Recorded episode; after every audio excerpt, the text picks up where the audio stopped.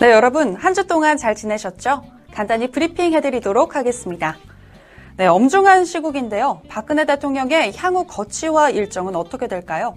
일단 검찰 조사는 받아야겠죠. 관련 소식 키포인트 뉴스5에서 전해드립니다. 지난 주말 전국에서 모인 100만 명이 청와대로 향했습니다. 이 속에는 다양한 풍자와 해악이 있었는데요. 관련 소식 뉴스 초점에서 전해드립니다. 네, 잠시 쉬어가시죠. 우리나라가 쇼트트랙 최강자임이 다시 한번 입증됐습니다. 2016-2017 쇼트트랙 월드트랙 월드컵과 국제 빙상 경기 소식 펀펀 스포츠에서 전해드리겠습니다. 자, 기다리신 동안 카카오톡 N뉴스마켓 친구 추가해 주시고요. 또 문자로 사연과 제보도 받고 있습니다. 또 월요일 정유원과 함께하는 N뉴스마켓 페이스북 댓글 이벤트도 계속해서 진행 중입니다. 뭐 저에 대한 이야기도 물론 좋지만 현재 사태에 대한 여러분의 솔직한 이야기 듣고 싶습니다. 기다릴게요.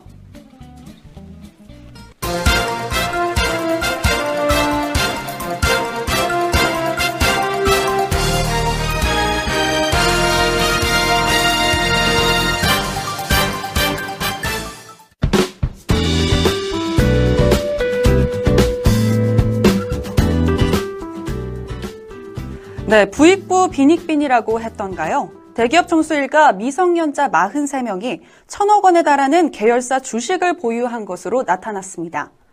사회 경제적으로 막대한 영향을 미치는 대기업이 총수일가의 개인 재산으로만 고려되고 있음을 보여주는 결과라는 평입니다. 보도에 황혜영 기자입니다. 공정거래위원회가 더불어민주당 박광원 의원의 제출한 자료를 보면 지난 4월 1일 기준으로 16개 그룹에서 총수의 미성년 친족 43명은 상장 계열사 20곳, 비상장 계열사 17곳의 주식을 보유하는 것으로 나타났습니다. 이들의 상장 계열사 지분만 보면 지난 8일 기준으로 1,019억 원에 육박했습니다. 한 명이 평균 23억 7천만 원의 상장 주식을 보유하고 있는 셈입니다. 국내 대기업 집단은 지난 4월 당시 65곳이었고 그중 총수가 있는 기업은 45개였습니다. 총수가 있는 대기업 3곳 중 한 곳이 미성년 친족에게 주식을 넘겨준 것입니다. 액수로 보면 GS그룹이 가장 많았습니다. GS는 미성년 5명이 상장사인 GS와 GS건설 주식 737억 원어치와 비상장 계열사 5곳의 지분을 나눠 가졌습니다. LS에선 미성년 3명이 LS와 예스코 주식 33억 원을 보유했습니다. 두산은 가장 많은 주식 보유 미성년 친족을 가졌습니다. 7명의 미성년이 두산, 두산건설, 두산중공업 주식 31억 원과 비상장 계열사인 네오홀딩스 지분 2만 5,966주를 보유한 것으로 파악됐습니다. 또 KCC는 미성년 한 명이 무려 110억 원에 달하는 KCC 주식을 가지고 있는 것으로 밝혀졌습니다. 그런데 총수의 미성년 친족이 계열사 지분을 보유한 16개 대기업 중 15곳은 전국 경제인 연합회 회원사인 것으로 드러났습니다. 창립 이래 줄곧 정경유착의 창구로 지목돼 온 전경련은 최순실 씨가 설립에 관여한 것으로 알려지면서 논란이 일었는데요. 이들 중 GS는 미르와 K스포츠 재단에 42억 원을, LS는 16억 원, 두산은 11억 원, 대림은 6억 원을 각각 출연해 검찰 조사를 받고 있습니다. 대기업 총수의 미성년 친족이 주식을 보유하는 것은 불법은 아니지만 절세의 편법으로 쓰이거나 총수 일가의 경영권 강화 수단으로 악용될 수 있다는 비판이 나옵니다. 최순실 국정개입 사건을 수사 중인 검찰이 박근혜 대통령을 16일 조사할 방침인 것으로 알려졌습니다. 보도에 백상일 기자입니다. 검찰 특별수사본부 관계자는 오늘 아직 조율 중이지만 검찰 입장에는 늦어도 16일까지는 해야 한다는 입장이라며 박근혜 대통령의 검찰 수사와 관련해 이같이 말했습니다. 검찰은 전날 청와대 측에 박근혜 대통령을 15일이나 16일쯤 참고인 신분으로 조사하겠다는 입장을 전한 것으로 알려졌습니다. 이르면 19일 최순실 씨를 기소하겠다는 계획을 세운 검찰로서는 16일 이후 박 대통령을 조사하게 될 경우 수사에 지장이 있다는 판단을 한 것으로 보입니다. 최순실 씨 공소장에는 박근혜 대통령 조사 결과를 포함할 것으로 예상됩니다. 검찰은 조사 후 박 대통령의 신분이 바뀔 가능성에 대해 일반인도 그런 경우가 잘 없다면서 조사가 아직 이루어지지 않았는데 조사 이후 상황을 말하기는 어렵다고 설명했습니다. 한편 조사 장소에 대해서는 시기가 제일 중요하다며 장소는 부차적인 문제라고 밝혔습니다. 네, 배우 김세론 씨에 대한 이야기인데요. 배우 김세론이 차승원, 강동원, 이종석과 함께 한솥밥을 먹게 됐습니다. 보도에 김한나 기자입니다. YG 엔터테인먼트는 오늘 김세론과 전속 계약을 체결했다고 공식 발표했습니다. 소속사는 탄탄한 연기력과 개성 있는 매력을 고루 갖춘 배우 김세론 양과 한 식구가 되어 매우 기쁘다며 다방면에서 그가 더욱 성장할 수 있도록 지원을 아끼지 않을 것이라고 밝혔습니다. 2010년 영화 아저씨에서 10살이라는 나이가 믿기지 않는 연기력으로 주목받은 김세론은 이후 영화 이웃사람, 바비 등의 출연해 스타덤에 올랐습니다. 이 같은 활약을 바탕으로 김세로는 제19회 부일 영화상 신인 여자 연기상, 제8회 대한민국 영화대상 신인 여우상, 제35회 청룡 영화상 신인 여우상 등을 휩쓸었습니다. 드라마로 주 무대를 옮긴 뒤에도 여왕의 교실로 2013 MBC 연기대상 아역상을 수상했습니다. 최근에는 JTBC 마녀 보감을 통해 성인 연기자로서의 성공적인 도약기를 마치고 차기작을 준비 중입니다. 이미 역량이 검증된 그는 YG의 글로벌 매니지먼트 체계 아래 배우로서 입지를 더욱 공고히 할 것으로 기대됩니다. 네, 이번 주가 수능이죠. 수능이 다가오면서 향후 진로를 다시 한번 점검하는 학생과 학부모들이 많을 텐데요. 국내 대학을 준비하는 경우가 대부분이지만 해외 대학을 고려하는 경우도 적지 않습니다. 엔 아트스쿨이 이러한 학생과 학부모들을 위해 국제전형과정 설명회를 개최한다고 합니다. 백상일 기자가 전합니다. 스마트 미디어엔과 전자신문 엔터테인먼트가 공동으로 위스콘신 주립대학교 국제전형 과정 설명회를 개최합니다. 설명회에서는 위스콘신 주립대학교와 신편입학 절차 소개, 방송영화 커리큘럼 안내 및 질의응답 시간이 마련됩니다. 방송영화 관련 학과 입학 및 유학을 준비 중인 학생과 학부모라면 누구나 참여할 수 있습니다. 설명회는 12월 3일 오후 2시, 10일 오후 4시 등 총 두 차례에 걸쳐 진행되며 장소는 서울 강남구 삼성이동 문화센터 강당입니다. 사전 참가 신청도 받고 있으며 전화를 통해 접수 및 문의도 가능합니다. 위스콘신 주립대학교 국제전형 과정은 스마트 미디어안이 부설한 평생교육원 에나트스쿨이 주최합니다.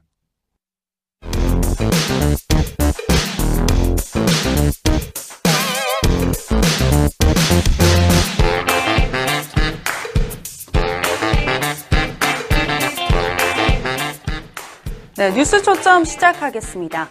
지난 주말 강화문은 100만 개의 촛불로 빛이 났습니다. 집회 참여한 시민들이 다양한 코스프레와 기발한 현수막 등을 내걸었고 기존 집회에서 보기 힘든 풍자성 작품이 곳곳에서 등장해 눈길을 사로잡았는데요. 오늘 뉴스 초점에서는 그 현장 속을 들여다보겠습니다.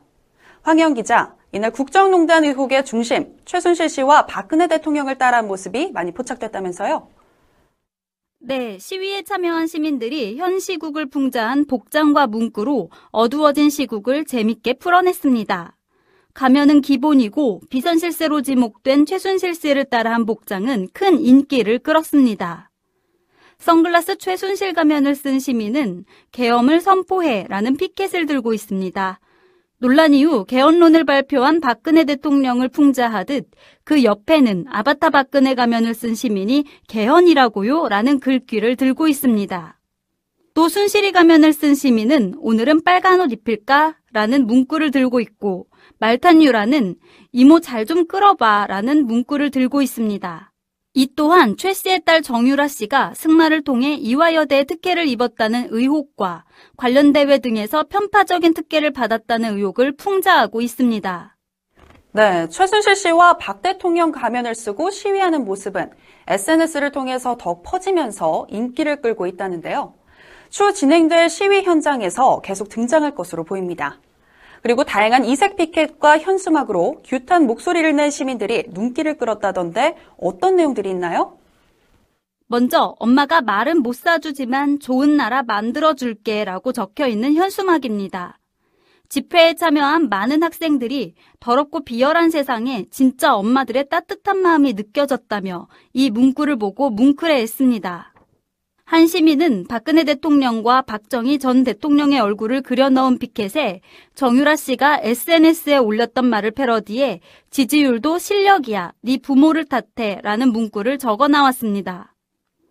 또 한 시민은 박 대통령이 헌법을 냄비 받침 삼아 라면을 먹는 그림을 그리고 그네 씨, 당신 집은 헌법이 냄비 받침이라면서요. 라며 국기문란 사태를 꼬집었습니다. 이 그림의 뒷면에는 박 대통령의 최측근인 문고리 3인방의 사퇴를 비꼬며 청와대에 문고리 떨어졌답니다. 문고리 달러가요. 길 좀 비켜주세요. 라고 적었습니다. 한 어린이는 정의로운 나라에 살고 싶어요. 라며 손수 쓴 피켓을 들고 있었고요. 지난 대선에서 1번에 투표했다며 속죄하러 나왔다는 내용의 글을 적은 시민도 있었습니다. 이 밖에도 최순실과의 소중한 인연 구치소에서 이어가세요. 너 때문에 국정이 다 깨져버렸으니까 책임져. 검찰은 똑바로, 순실은 빵으로, 그네는 우주로. 재벌도 공범 똥 치우는 날.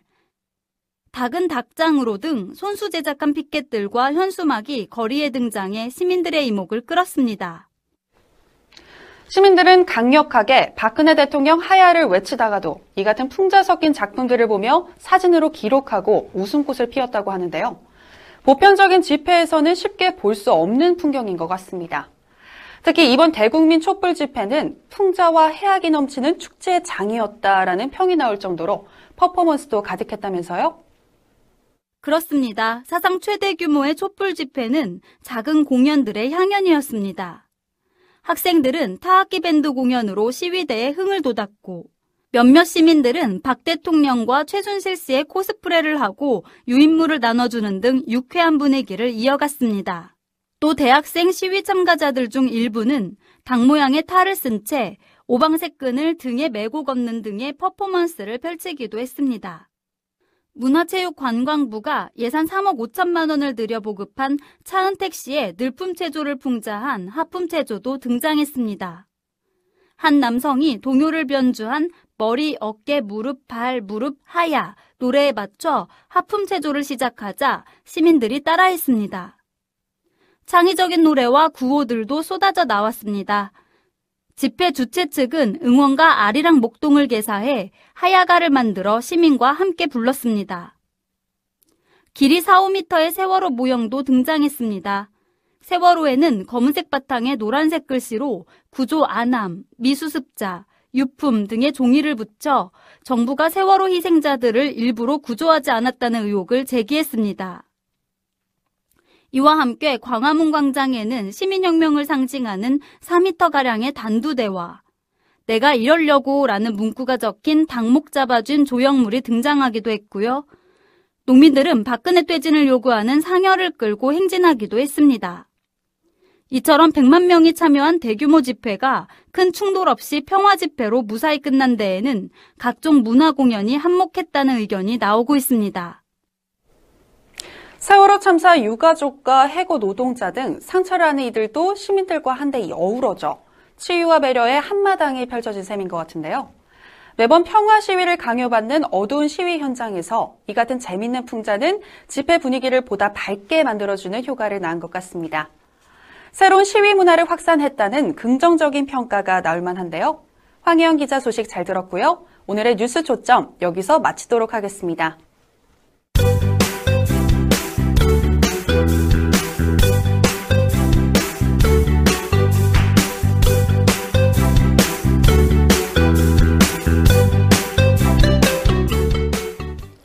올해도 벌써 두 달이 채 남지 않았는데요. 한 해가 저물어가는 이맘때쯤 겨울 스포츠는 새 시즌을 맞이합니다. 특히 봅슬레이, 쇼트트랙, 피겨스케이팅에서 시작한 상승세는 스피드 스케이팅까지 이어지는 분위기인데요. 현재 2016-2017 시즌 쇼트트랙, 스피드 스케이팅 월드컵이 한창입니다. 모처럼 한국을 대표하는 빙판의 여왕들이 지난 주말 모두 국제대회에 출격했다고 합니다. 오늘 펀펀 스포츠에서는 현재 시즌인 국제 빙상 경기 연맹 월드컵 소식 전해드리려고 합니다. 김한나 기자 나와 있는데요. 안녕하세요. 안녕하세요. 네, 먼저 빙송 여제 이상화 선수는 올 시즌 첫 월드컵 대회 나섰죠. 결과가 궁금한데요. 예, 여자 500m 세계 기록 보유자인 이성아 선수는 올 시즌 맞은 첫 번째 월드컵 대회에서 은메달을 차지했습니다. 이상화는 지난 11일부터 13일까지 중국 하얼빈에서 열린 스피드 스케이팅 월드컵 1차 대회 여자 500m와 1000m 종목에 출전했는데요. 이상화는 월드컵 여자 500m 2차 레이스에서 38초 11을 기록하며 일본의 고다이라 나오에게 0.07초 뒤져 준우승했습니다. 지난 시즌 무릎 통증이라는 악재 속에서도 4차례나 월드컵 대회에 나서 금메달 4개와 은메달 2개를 목에 거는 쾌거를 맛봤습니다. 네, 이상화 선수는 지난 2월 종목별 세계 선수권 대회 여자 500m에서 3년 만에 왕좌를 되찾는 기염을 토했죠. 그렇습니다. 이상화 선수는 올여름 전지훈련 캠프를 떠나 6개월 넘게 새 시즌을 준비했는데요. 이번 시즌 전초전으로 치른 제51회 전국 남녀 종목별 선수권 대회에서도 여자 500m와 1000m를 모두 석권했습니다.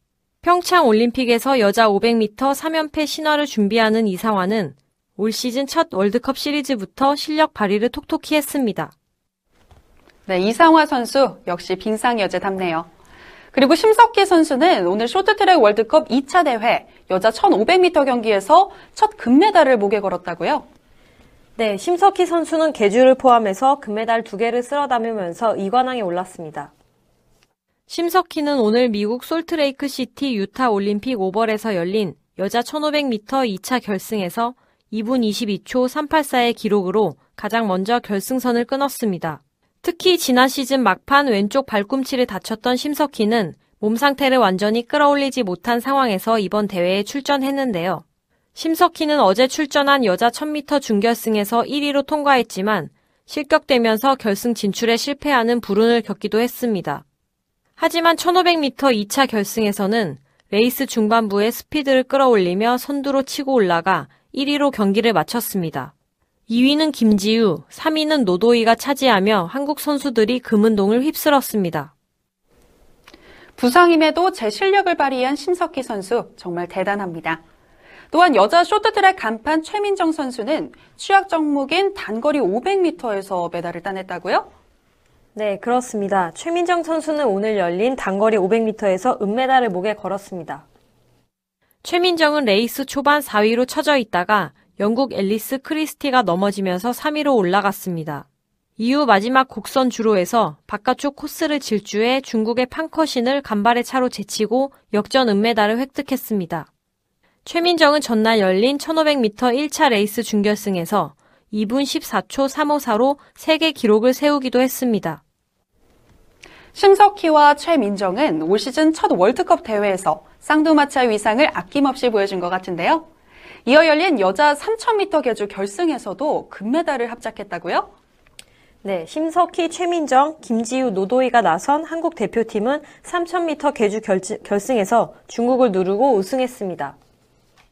심석희를 비롯해 전날 1500m와 1000m 1차 결승에서 금메달을 따낸 최민정, 김지유는 금메달 2개씩을 목에 걸었습니다.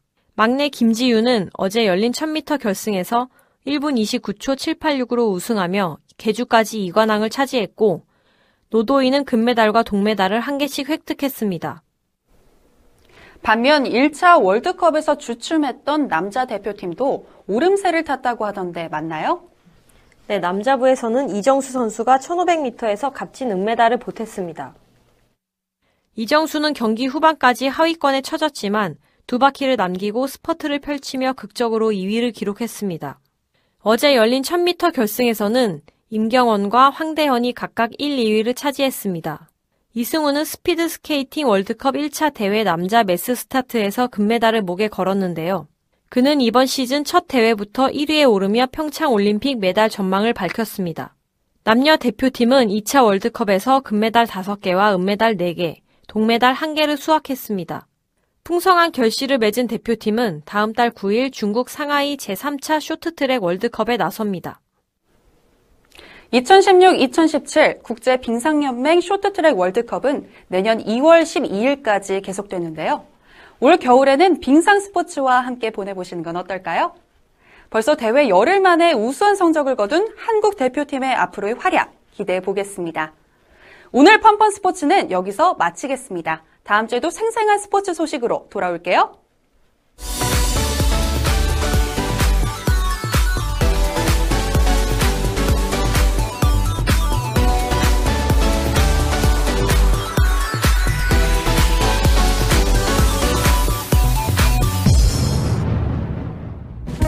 100만의 함성이 모였습니다. 그러나 돌아오는 대답은 없습니다. 명박산성을 쌓아 올렸던 이명박 전 대통령도 국민들의 외침에 눈물을 흘렸다고 했는데 이번 대통령님은 아무 답도 없습니다.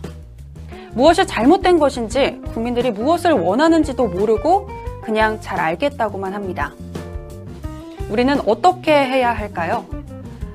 5천만이 일어서도 그 자리에 앉아 있을 것이라는 무서운 이야기도 나왔습니다. 그때는 진짜 해보자는 것이겠죠. 그날의 함성을 사진으로 전합니다. 대통령님, 다시 한번 봐주시기 바랍니다.